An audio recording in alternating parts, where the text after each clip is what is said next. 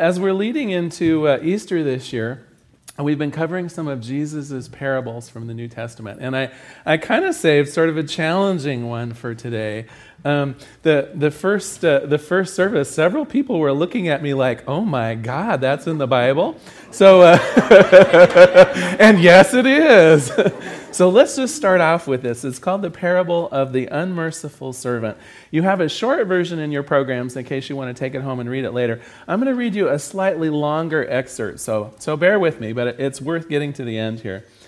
So then Peter came to Jesus and asked, Lord, how many times shall I forgive my brother or sister who sins against me? Up until seven times? And Jesus answered, I tell you, not seven times, but 77 times. And then he goes on to tell this parable. Therefore, the kingdom of heaven is like a king who wanted to settle accounts with his servants. As he began the settlement, a man who owed him 10,000 talents of gold was brought to him. Since he was not able to pay, the master ordered that he and his wife and his children and all that he had be sold to repay the debt. At this, the servant fell to his knees before him. Be patient with me, please, he begged, and I will pay back everything. The servant's master took pity on him, canceled the entire debt, and let him go. But then, when that servant went out, he found one of his fellow servants who owed him a hundred silver, silver coins. He grabbed him and began to choke him. Pay back what you owe me, he demanded. His fellow servant fell to his knees in turn and begged him, Be patient with me, and I will pay it back. But he refused. Instead, he went off and had the man thrown into prison until he could pay the debt. I know, it's outrageous. When, it is. I mean, think about it, right? Just right on the heels of him being forgiven. Okay, when the other servants now, it gets better though. Wait, I swear. When the other servants saw what had happened, they were outraged, naturally, and went and told their master everything that had happened. Then the master called this first servant in. You wicked servant, he said. I canceled that entire debt of yours because you begged me to. Shouldn't you have had mercy on your fellow servant, just as I had with you? In anger, his master handed him over to the jailers to be tortured until he paid everything back. Now, how do you like that? We even get torture in here. don't, you don't get torture too much on Sunday. And, and then Jesus finishes up the whole parable by saying, This is how my heavenly Father will treat each of you if you don't forgive your brother or your sister from your heart. Now, it's not very often that the master teacher actually threatens torture, and I thought we ought to talk about that a little bit. Why is this topic of forgiveness so central to the teachings of Jesus? If you think about it, it was one of the final things that he did on the cross was to forgive the people who had put him there. It's in the Lord's Prayer. In many of the parables, this theme of forgiveness comes up. Well, we study the parables here in uh, Science of Mind by looking at three levels. First of all, the, the physical or literal meaning of the parable. And of course, most of it's pretty straightforward, right? You've got one servant, right, who gets the debt settled just by saying, you know, please forgive me. And the master says, sure, no problem. Your debt's entirely free and clear. I'll forgive the entire debt. But then he, in turn, right, holds, basically holds hostage the family of the servant under him who owes some money. So what's up with this? Well, first of all, before we move into the metaphysical meaning, we need to talk about what a talent is. So, so the initial debt here was 10 thousand talents. Okay, and, and here actually, maybe Scott can help us out a little bit because there's actually three separate meanings of what this could mean depending on the translation. And I'm actually going to give you all three potential meanings for 10,000 talents, and then you can help me decide which one you think is most likely. So, first of all, one can actually trace back this as a biblical measurement, and it roughly represents 36 pounds of gold. Now, think about this. Right now, gold is what? $1,500 an ounce? So it would be 36 pounds of gold times 10,000. So we're like, it's close to a billion dollars. I worked it out on my, yeah, no, Scott's laughing at me. He knows that there's that accountant that lives within me, but I figured it out on my calculator, and we're talking close to a billion dollars. Okay, well, probably that's not one of the three meanings, right? But the second meaning is almost the same. The second meaning of it is literally a large bag of gold. So there we are back again. You know, however large a bag of gold someone can carry, probably similar to 36 pounds. So that's not much help either. Okay, so hopefully the third meaning will get us out of hot water here, right? So the third meaning, because this was a time of slavery and indentured servitude, a talent was also considered that you could pay off a talent with a year of hard labor. Yeah, some of you are still multiplying in your head 10,000 years of hard labor. So, no matter how you get out of this one, this is an insurmountable amount of debt to be repaid. And it's got to make you ask who would loan someone 10,000 talents, right?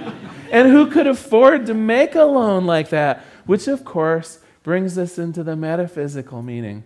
There's only one source on this planet that can make a law, a gift like that, right?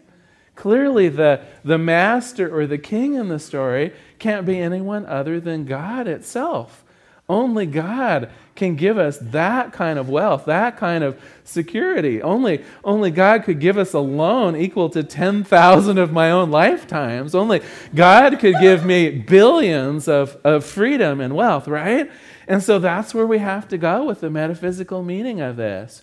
It is the promise that, first of all, we can be loaned, if you will, we can be given, we can participate in unlimited wealth. That's the promise. And as a corollary to that, because this is absolutely about forgiven, it doesn't matter what you owe God in that sense. When we're ready to be forgiven, no questions asked simply a forgiveness, no problems. In the Eastern tradition, you might think of this really as a story about karma, right? Because what are the debts that we're incurring with God? It's only the small unkindnesses and, and, and lies that we tell each other. It's only the resentment that we harbor in our own hearts for other people. It's only that, that feeling sometimes of hatred that we might have for someone that's done us wrong or caused us harm. These are the only kind of debts, really, that we can rack up, if you think of it that way, in the metaphysical realm. And so, what this parable is telling us first off is when we are ready to forgive, the universe is ready to forgive us. That there is no amount of debt, no amount of harm that we've ever caused, no amount of unforgiving work that we have in our hearts. There is nothing too large, no deed too, too grievous, no, no feeling in our hearts so dark that God is not instantly ready to forgive. Okay, but then, as you remember, the parable goes on, right? God doesn't have trouble forgiving us. But what about us as the servant as we interact with our fellows on this planet? Because that, I think, is the, probably the more important part of this parable. I think we all have a sense that, that God's willing to forgive us. But what about the resentments that we harbor for other people? What about our own ability to forgive? What about in our own heart? knowing that we're being kind of trapped, if you will, by things that have happened in the past, and we're going to hold on to it out of anger sometimes, out of feeling betrayed, out of feeling harmed, out of feeling like someone has something up on us. This is that essence, I think, of unforgiveness. And as the parable says, when we have that in our heart instead, when we have closed our heart to the light and the life of goodness, the torture follows. and, and you know what? I think Jesus absolutely meant this to be a very visceral kind of discussion. I think he really wanted to conjure up that picture of nearly like a torture when we hold our hearts closed up, when we don't allow forgiveness to be granted to people who maybe have harmed us in some way. And I, w- I want to read just uh, briefly from this book of uh, Ernest Holmes as he talks about this. He says, A person who resents and hurts and tries to exact vengeance on others does not know what he is doing to himself. If he did, he would soon take measures to correct these attitudes and actions. Because he's postulating a second cause. When you predicate loss or hurt or gain or good upon the actions of others or upon things and events, you are actually stealing something from yourself. And so this parable, I think, is, is cautionary, not that some divine emissary, you know, other than maybe the forces of karma, other than the forces of, uh, uh, of cause and effect, it, it isn't that God's sitting on a cloud somewhere and when you're unforgiving in your heart, God is going to torture you. Not at all. You are the one cheating yourself when your heart is closed. You are the person that has your own self held captive through hate, through resentment, through fear, through that inability to let go. And so ultimately, I think the parable is kind of cautionary. It's really a caution to ourselves about unforgiveness. Okay, so who and what do we forgive?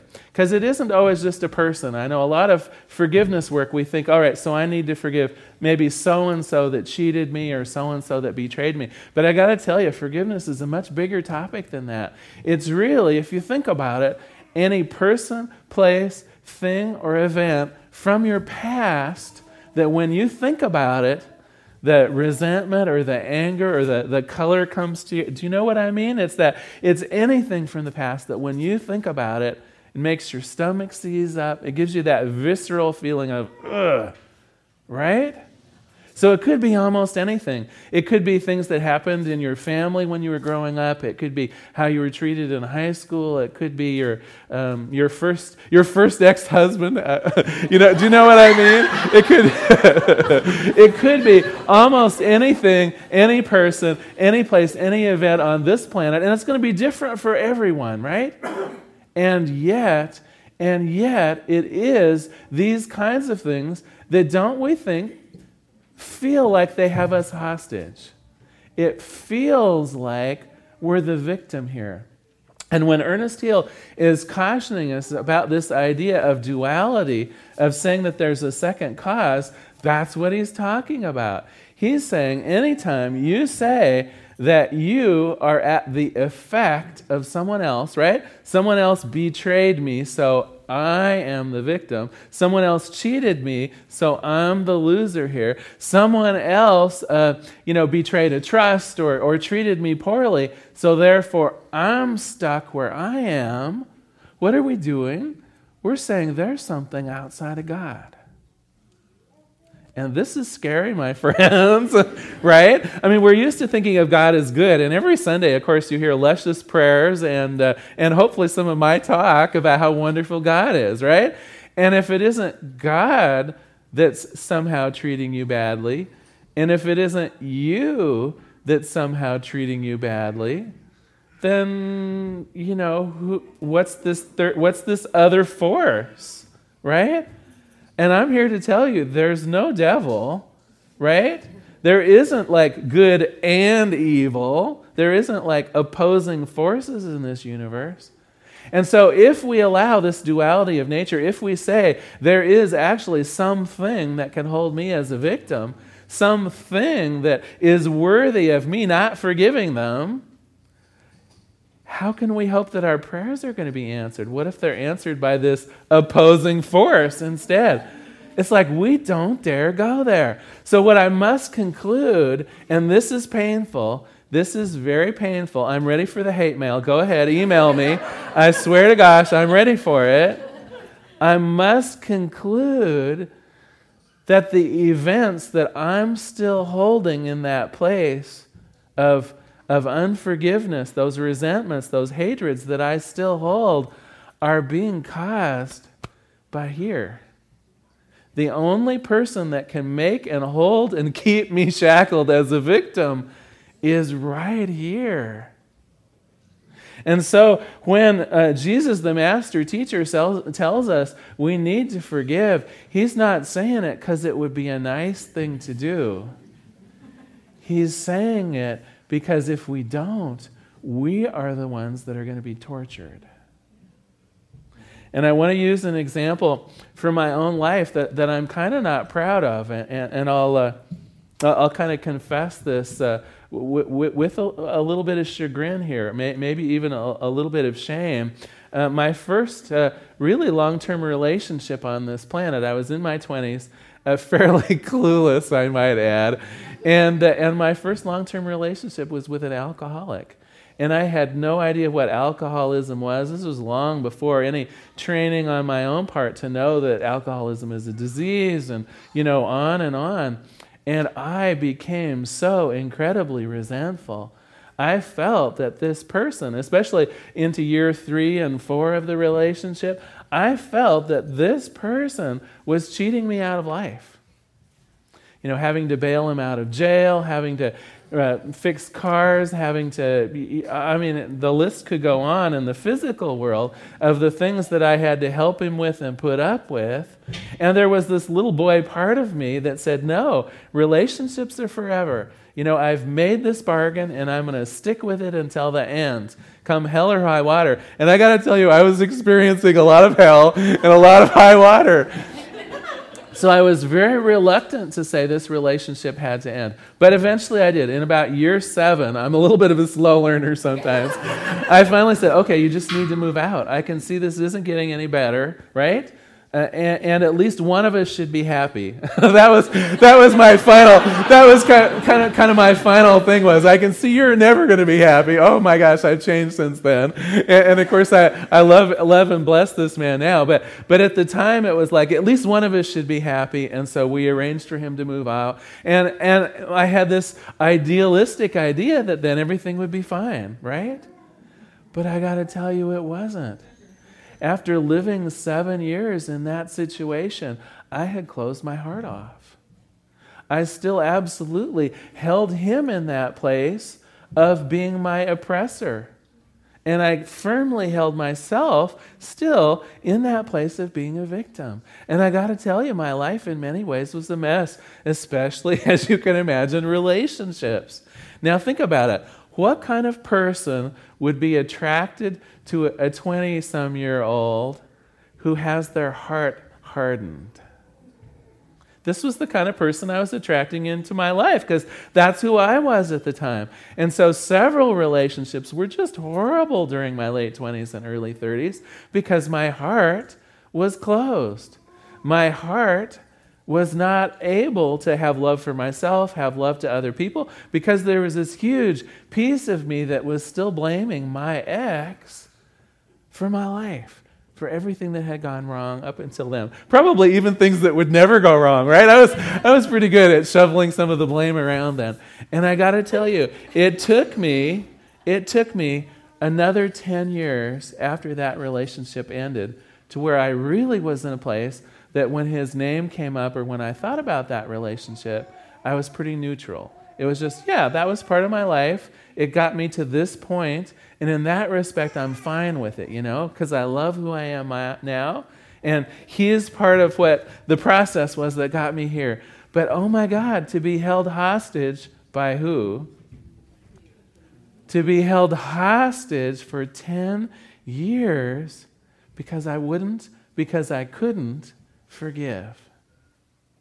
Now, my greatest gift, if I can give you a gift, if Jesus in this parable can give you a gift, it's for you to look into your own lives and see if there is such a situation, such an event, such a, a person, such a, a, a thing that happened that has your heart closed.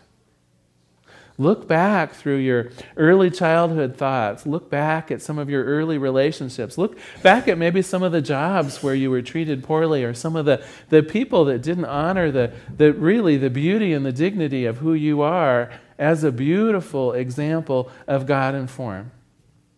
And if, when you do that, you feel welling up inside you still some anger, still some separation from God, still that ability to look at them and think, you know, that person, that force outside of myself and outside of God. And if you're going there, there's forgiveness to be done.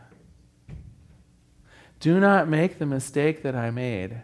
Now, this may not be easy. After the, after the first service, a woman that came up and said, Oh, you made it sound so easy, just like I can snap my fingers and forgive, you know? You have no idea what people may have done to me.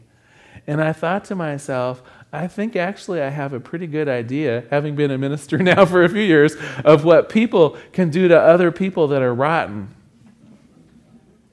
But what I know, without question, is that we can forgive. The process, I think, starts in separating what they did or what happened from them as individual beings of God. I, I really don't think on any given day that people wake up in the morning and begin plotting how rotten they can be. Do you know, do you know what I mean? I mean, maybe in a Disney movie, Cruella de Vil might manage it or, or, or you know, something like that. But most of the people, most of the people who have caused you harm in this world did not wake up that morning and think, you know, how am I going to oppress my friend? How am I going to make just the worst day ever for my coworkers? Do you know what I mean? How am I going to treat my my friend, my partner, my wife or my husband just as poorly as I can today? I'm going to give it I'm going to give it the full 9 yards. And yet, and yet, when we look back at some of those times when things went so poorly, that's where we tend to go. It's as though we are blaming them for our reaction to what happened. We need to give that part of it up. It's absolutely fine. In fact, it's absolutely important that we not posi- put ourselves in a position of harm. And so, from that perspective, recognizing what happened is a good thing.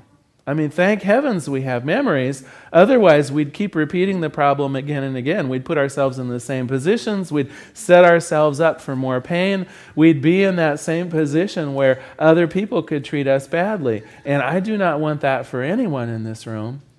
But if we can separate out what happened from the people who participated in it, then we have some hope here. Because I'm here to tell you there were two people at least that participated in whatever issue it was that happened, right? You were there as well. You were bringing your own perceptions of what's happening. You were part of the setup to the story, right? The betrayal or, or the harm or the hurt or whatever. It didn't happen just on that one day. There was a whole bunch of stuff that led up to it, and you're right there in the middle of it too. Certainly in my failed relationship, you know, if I if I had known a little more about alcoholism, my gosh, I would have been going to 12 step programs too. Do you know what I mean? I mean, if I would have known a little bit, if I would have known what I, I love that, if I had known what I had known today, um, I might have had the wherewithal to do things a little differently. Doesn't matter. The good thing about this parable is when the forgiveness happens, you get a clean slate. Just as the first servant in this story, all, all that the servant had to do was say, Please, Forgive me, I need a little more time. And it wasn't even like the master here that God said, okay, I'll give you a little more time, but you still need to come up with the 10,000 talents. No, no. God said, okay, that's good enough for me. I'm forgiving all of your debts. This is the attitude, if we can muster it, that we need to have for the people in our lives that have caused us issues and problems. This is truly how we can embark upon the rest of our lives without fear of that torture, without fear of stuff coming up to haunt us. And the person who's the torturer here is right here. When I am in unforgiveness, when I have resentful nature, when I am still angry, who is being tied up in knots? Who is being held chained? Whose heart is closing up? It really has no effect on the other people or situations at all. The only person that suffers is me. And so I'd like to uh, read another short segment from here. Ernest Holmes says, In forgiving, you are not doing yourself, or excuse me, in forgiving, you are not so much doing the other person a favor as you're doing yourself a favor. This is precisely the reason for the injunction to practice forgiveness 70 times 7. Thus, it makes no difference how many times you've been in error or sin or mistakes you've made. The law does not hold it against you once you have changed your mind, once you have begun acting differently, it is in this sense that God forgives us continually and forever. So, the third part of analyzing a parable is simply for you to go within. How does this parable work in your own lives? And my invitation for you this week is a simple one. Look over your past lives, your, your lives right up until this minute, and ask yourself Are there people, are there events, are there things from my past? Are there old bosses, old wives, old husbands, old partners, old issues that are still holding you hostage? And if the answer is yes, if the answer is yes, save yourselves through forgiveness. You're the only person that can give that gift of forgiveness, and the gift, quite frankly, is to yourself. Let us pray. There is one power and one presence in this universe. It is this thing called life. And what I know about life is that it is forgiving. It brings us this beautiful spring day after a, a, a, wet and cold winter. It, it brings us the joy of children. It brings us the, the life without end. It brings us every good thing. This is God. This is life. This is the nature of forgiveness. And as it is true in general, I know it means me. I know that I can follow these same guidelines in separating out the people from their actions and forgive one and all that come into my life. And as it is true for me, as this opening of the heart happens in me, I know it is available to each person in this room. And so, for each person here, I know that there's a, an awareness perhaps of where forgiveness work would be useful in their own lives. And I know that today and each day forward, there's a greater willingness and a greater ability to look head on in issues where perhaps anger still wells up or where resentment still reside. And simply, so simply, I know that each person here can begin that process of forgiveness, letting go, letting go of the past, letting go of resentments and harm, recognizing that the power we have to grant forgiveness is for us, is for each person in this room. And so I am very grateful to be here today. I'm grateful to be part of the power and the presence that is God taking the form of each person in this room. Grateful for life itself. And so I release this prayer into the activity, into the action of the law, knowing that it's good, knowing that it's fine, knowing that all is forgiven. I let it be, and so it is. So it is. Thank you very much for being here today. Thank you. Thank you.